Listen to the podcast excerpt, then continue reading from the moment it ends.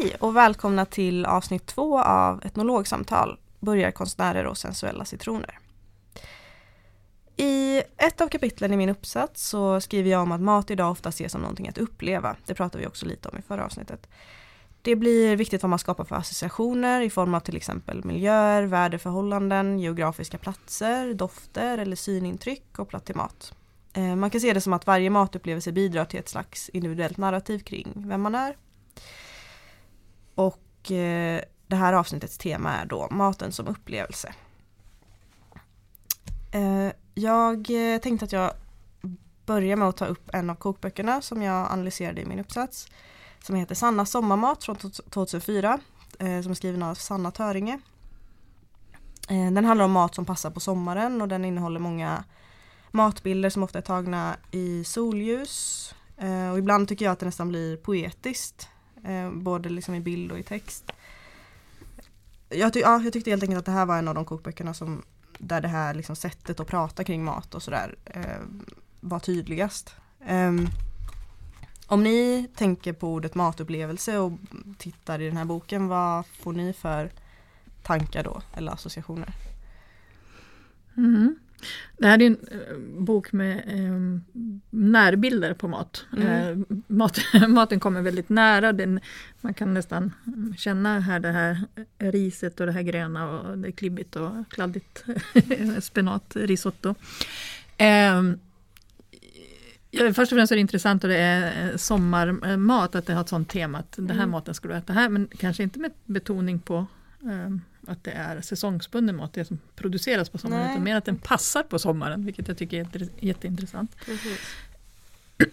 Men det blir också den här lite närgångna, nästan pornografiska som det ibland pratas mm. om eh, vad det gäller matfoto, just att det kommer väldigt nära och väldigt ingående, väldigt liksom eh, fokuserat på, på bildens, eh, bildens lockelse. Mm.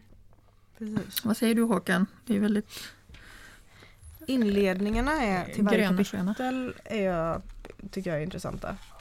Till exempel. Um, det är de som jag tycker blir är väldigt så, det målas upp på ett väldigt speciellt sätt och liksom um, men maträtterna sätts liksom verkligen i en kontext. Uh, man sitter på någons veranda och liksom dricker vin och sen Det står liksom också så här på något ställe står det att efter maten så kanske ni kan ta en cykeltur bland eh, råmande kor. Alltså det är verkligen hela paketet om man säger så. Lantlig romantik. Ja, verkligen. Eller naturromantik. Ja precis. Och, och det som går igenom det är ju det här liksom med försäljningen av upplevelser där maten i det här fallet liksom är en del av en fritidsupplevelse kopplat till njutning och mm. inte inte liksom grundupplägget med mat, näring för en kropp som ska utföra ett arbete kopplat till någon form av liksom produktiv nytta. Mm. Som ju ändå liksom har, har varit grunden för nästan alla recept, eller i alla fall de flesta recepten genom alla tider. Utan mm. här är det liksom, här går man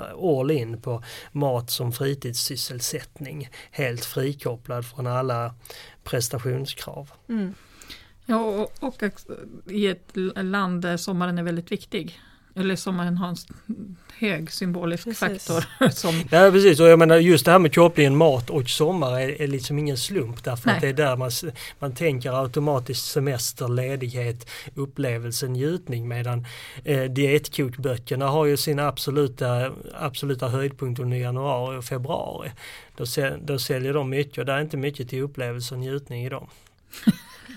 Inte fokus i alla fall. Nej.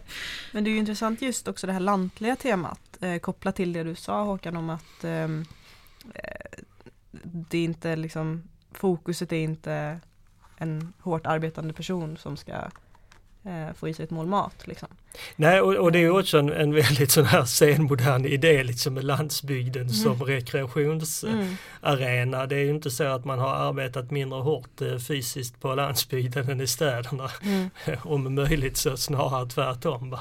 Men eh, det är en väldigt, så det är ju det är också väldigt tydligt vem det riktar sig till att det är skriven av stadsbor för andra stadsbor och det är stadsborns syn på vad landet är eller borde vara mm. som, som framhävs i den här typen av upplevelsekokböcker. Ja, man ska ju titta på korna, inte jobba med korna Nej. var, var ju ganska tydligt. Liksom. Det är precis, de är inte rekvisita på något sätt. Precis, korna är någon sorts rekvisita eller Mm. fetisch för ett gott liv och inte, inte något som man får 3,50 kronor per liter mjölk. Nej. Nej.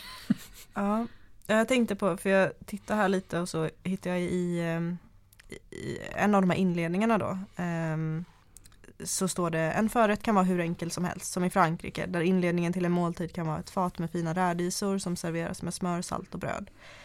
Um, och det är ett spår som jag har hittat i flera av de kokböcker som jag har undersökt. Uh, just det här hyllandet av enkelheten och nu handlar det ju om Frankrike i det här fallet men ofta är det till exempel italiensk matkultur som tas upp um, där man bara till exempel äter en enkel pasta med få ingredienser eller just det här en bit bröd med olivolja. Och vad tror ni att det här idealet kommer ifrån om man kan se det som ett ideal? Eh, Först och främst är det så intressant att man beskriver det som enkelhet. Mm. Ehm, För det är också enkelhet för vem? Mm. Vem är det som har gjort, eh, tillagat den här pastan Mm. eh, och det här, bakat det här brödet och pressat den här olivoljan? Mm. är ju alltid en fråga. Men det är också syn av andra, andra måltidssammanhang om hur de framställs som enklare än, än vad. Mm. Eh, Och vilket, vilket vi är det, eh, vi, vad, är det, vad är det för komplicerad matlagning som ställs som motpol till det här enkla? Mm. Är det ett eh, långkok eller är det en eh, högre flansk klassisk matlagning eller vad är det som avses? Liksom. Men jag tror att enkelheten också ehm, ofta betonas, och det kanske inte är maten utan sj- själva umgänget. Mm. Alltså att det inte ska vara formellt. Nej. Eh, Alltså att det enkla handlar mer om att det, det är avslappnat och informellt.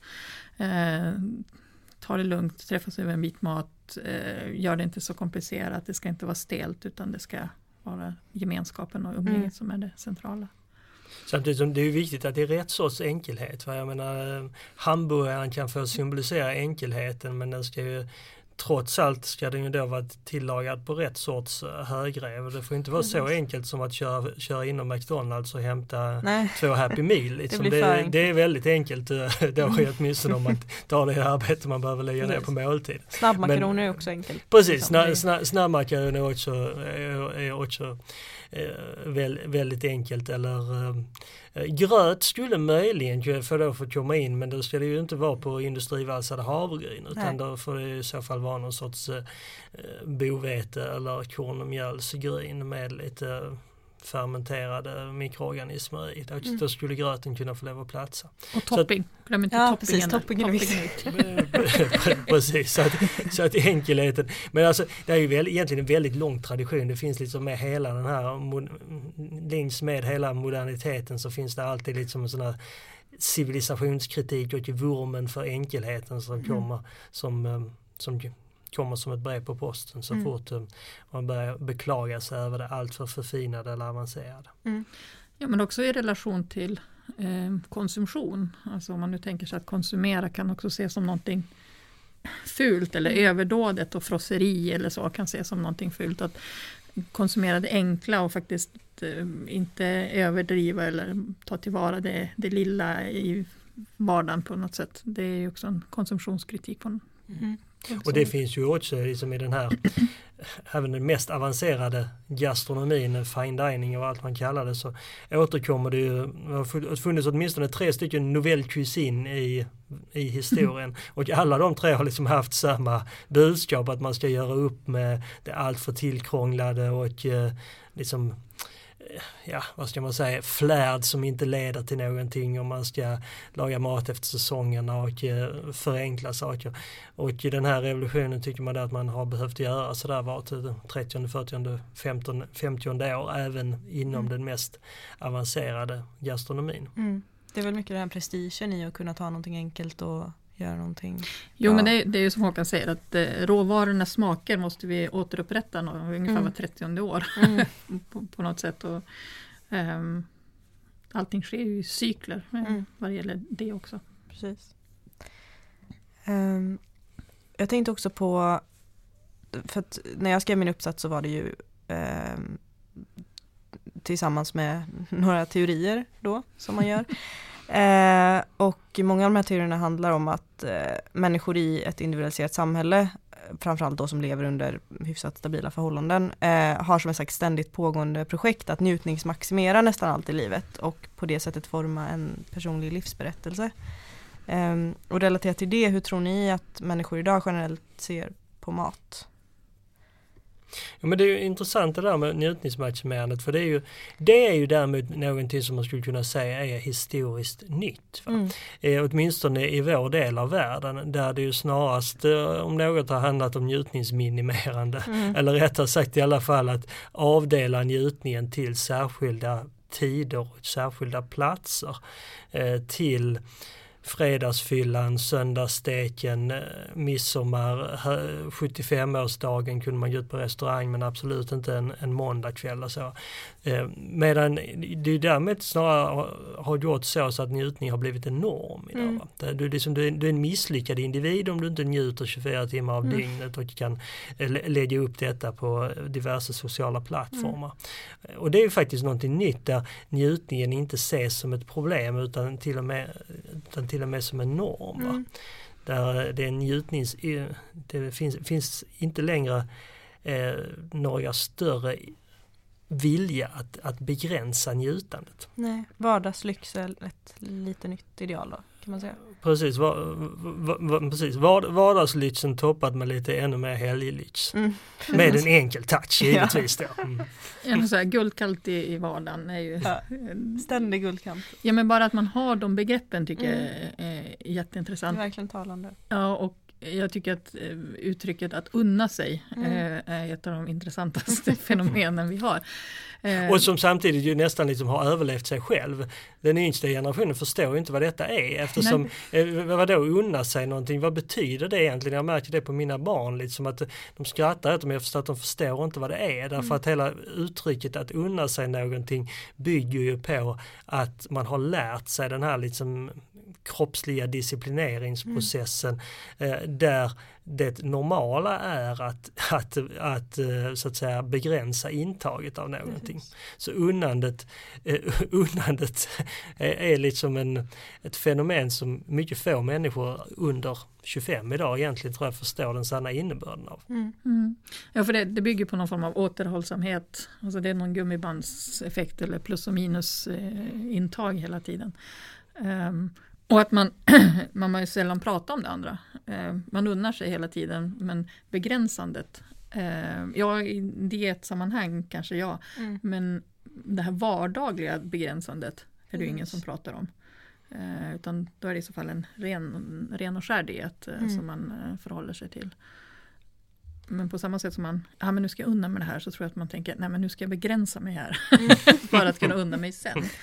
Men det är inte alls lika mm, aktuellt eller vad ska jag säga, att, att prata om naturligtvis. Nej. Nej, till och med fastan ska ju liksom förvandlas till någon sorts upplevelse ja. idag. ja. Eller finessen med Men fastan. Fem, två och sådana här Ja, ja precis. Ja. Eh, så, så inte ens fastan får lov att vara, vara en begränsande faktor utan även den måste säljas in som någon sorts uh, upplevelsedimension. Mm. Mm. Men det är ju såna, som sådana retreats och sådär där man också kanske ska leva enkelt och eh, vad mm. det finns. Att man ska vara tyst i ett dygn och sådana här saker. Mm. Alltså att alla sådana grejer blir ju till upplevelse på något sätt. Ja men det är också för att allting är upphöjt. Mm. Sen tror jag att det försiggår en massa andra saker som inte är upplevelser, som inte definieras som upplevelser. Mm. Men de känner man inte riktigt till för de pratar man inte om. Nej. Det som, den här vilan som inte är ett retreat. när man faktiskt bara har slängt sig på soffan ja. och, och slötittat på en Netflix-serie ja. en halv lördag förmiddag. Det är också en form av retreat men det är ja. ingenting man lägger ut eller i någon eh, njutningsmaximerad mm. socialt flöde. Liksom. Precis, du pratar om att lägga ut eh, mm. och så och då, du pratade lite också om det innan Håkan. Um, och Instagram till exempel har blivit lite av en symbol i sådana här sammanhang. Att många presenterar en viss bild av sitt liv där som är lite mm. tillfixad och mat och matbilder kommer ju ofta upp som exempel på det här. Eh, och vad har ni för tankar kring det? Är det liksom en förenklad bild av varför och hur människor använder mat på sociala medier eller är det jag tror inte den är förenklad, jag tror Nej. den är ytterst komplicerad, ja. eller ytterst komplex i alla fall. Ja. Eh, för att där är ju verkligen nyttjandet av mat som markör eller medel eller symbol eh, mm. extremt tydlig. Mm. Eh, och att jag tycker det är jätteintressant hur man, om man nu till exempel har ett eh, Instagramkonto med fokus på mat, Mm. eh, hur man ständigt måste också göra medvetna val, Mm. tänker jag. Eh, man kan inte heller gå stick i stäv med sin egen image. Om man inte, alltså, ens personlighet blir också ibland den här idealbilden eller kontots syfte liksom. Och då kan man kanske inte heller lägga ut, ja, om man nu ska promovera eller vegansk mat så kan man inte lägga ut ett köttstycke eller så. Nej precis, men det är ju retuscherad bild naturligtvis. Men det intressanta är ju då också varför människor väljer att retuschera bilden i just den riktningen och sen också de reaktioner som man får. Mm. Jag brukar roa mig att tänka ibland eh, då när man ser på Instagram och så ser man hur personer då har lagt ut bilder av hur de har varit på en fin restaurang en måndagkväll och ätit en eh, femrätters vin med därtill hörande fem, fem varianter av vinet, vinpaket då så kostar det kanske ett par tre tusen här. Och så får man en massa uppmuntrande likes. Jag tänkte säga att hade man gjort detta på, på 70-talet så kan jag säga att eh, om Instagram hade funnits, du hade inte fått några likes. Du hade fått tre olika reaktioner som samtliga varit negativa. Den första hade handlat om att eh, du hade fått ett konfronterande samtal om din alkoholkonsumtion. Ja. Eh, För att eh, konsumera alkohol i de mängderna och dessutom göra det på en måndag då hade du per definition varit alkoholiserad och skulle skickas omedelbart till en avgiftningsanläggning. Jag tycker Em. filmer från 70-talet att de ofta tar liksom en kvällsmacka och en öl.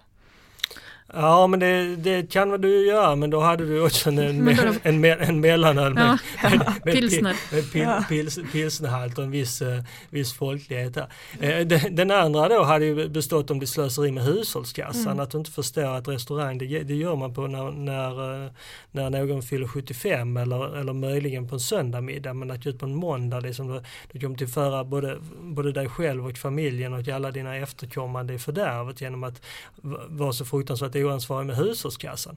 Eh, och sen kanske en tredje mera avslappnad inställning men som ändå hade tyckt att eh, det är så fruktansvärt jobbigt med dessa människor som försöker verka märkvärdiga. Mm. Så att du hade ju liksom inte fått någon som helst positiv uppbackning för, för detta. Så att eh, det hade varit tummen ner och inte tummen upp. Men så att det är ju också intressant där liksom den typen av bild som kanske säkert gjordes i olika sammanhang. Jag menar män som lagade mat som på den tiden liksom för, gjorde sitt bästa för att det inte skulle synas att de Mm. lagade mat.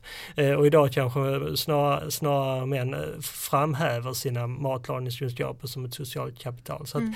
fundera på vad man ret- retuscherar tycker jag är, är ganska intressant snarare än det triviala konstaterandet att det är en retuscherad bild på Instagram för det vet vi ju. Men det intressanta är vad man väljer bort och hur det förändras i olika epoker. Precis. Följdfråga då, är jantelagen död? Eller?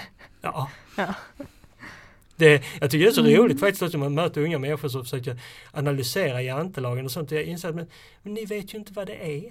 Ni har, ni, ni har, ni har aldrig upplevt den. Mm. Den, den är liksom, den, den är, den är, död, den är död, död och begraven för nu är det det omvända problemet med väldigt mycket psykisk ohälsa som är kopplad till alla dessa människor som blivit, stackars människor som blivit itutade att eh, du kan bli allt. Mm. Du, du kan bli allt, vilket du naturligtvis inte kan bli. Nej. Men vi som, ja, jag försvarar jantelagen, jag tycker den borde återinföras genast.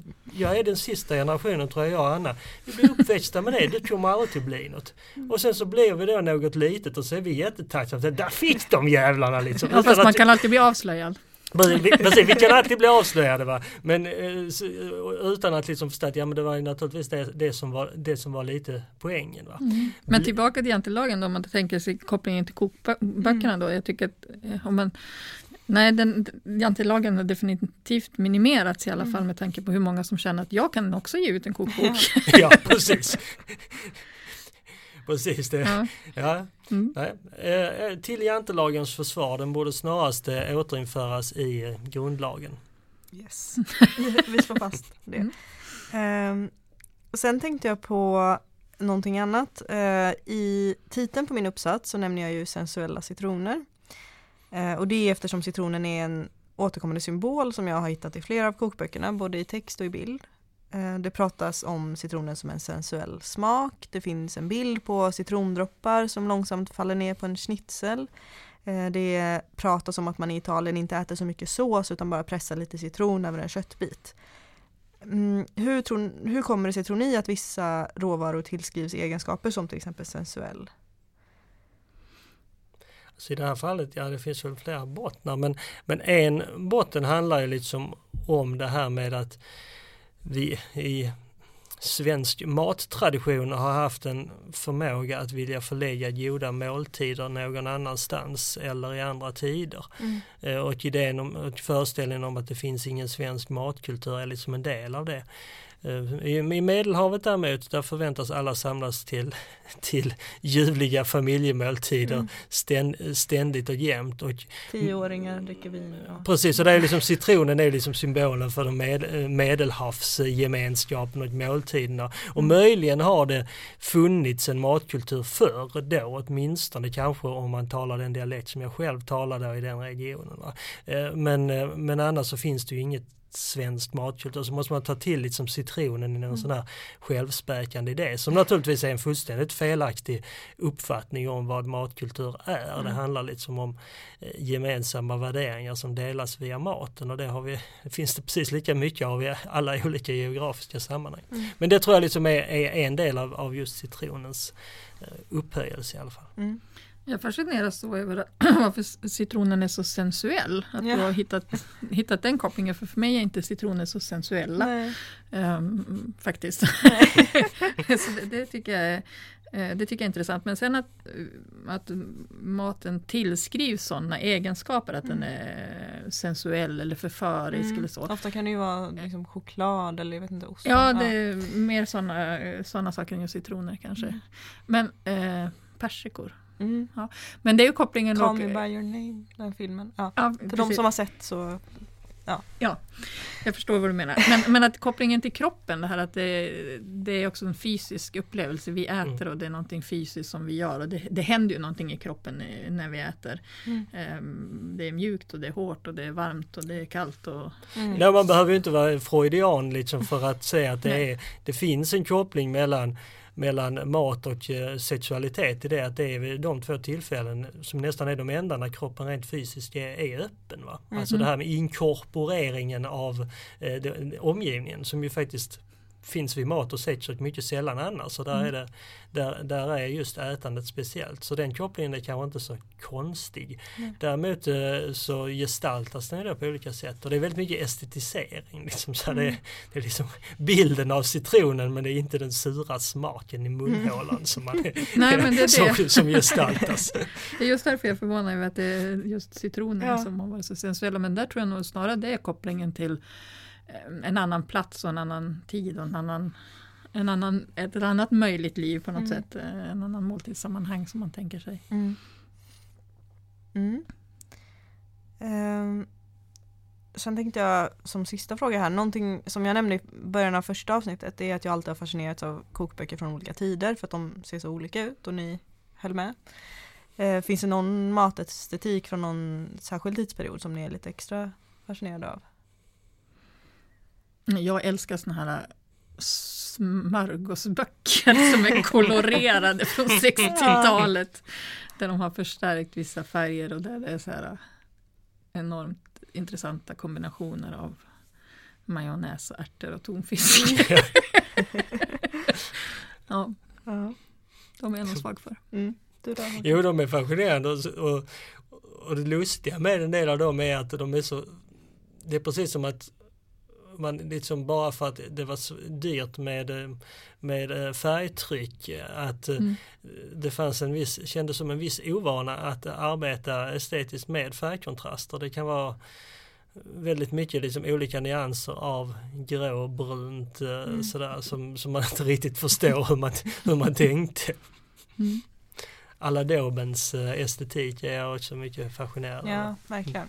70-talet överlag tycker jag är så intressant för att det ändå är hyfsat nära i tid men så extremt annorlunda estetik än vad, hur det ser ut idag. Allting ska vara väldigt fräscht och mm. sådär idag. Och det skulle ju vara väldigt murrigt och just alla dober och liksom gelé och saker som, alltså ja. Mm. Det tycker jag är intressant. Ja men också om man tittar, det räcker egentligen att bara titta tio år tillbaka i tiden. Ja. Eh, så ser man det man tyckte kanske då. Mm. Um, jag kan komma ihåg, det finns kokböcker som jag köpte, jag tyckte den var så modern, ny, Mm. fräsch. Eh, kändes så här. Som när jag tittar på den idag känns den otroligt dammig och Mm. förlegad jämfört med dagens bilder. Liksom.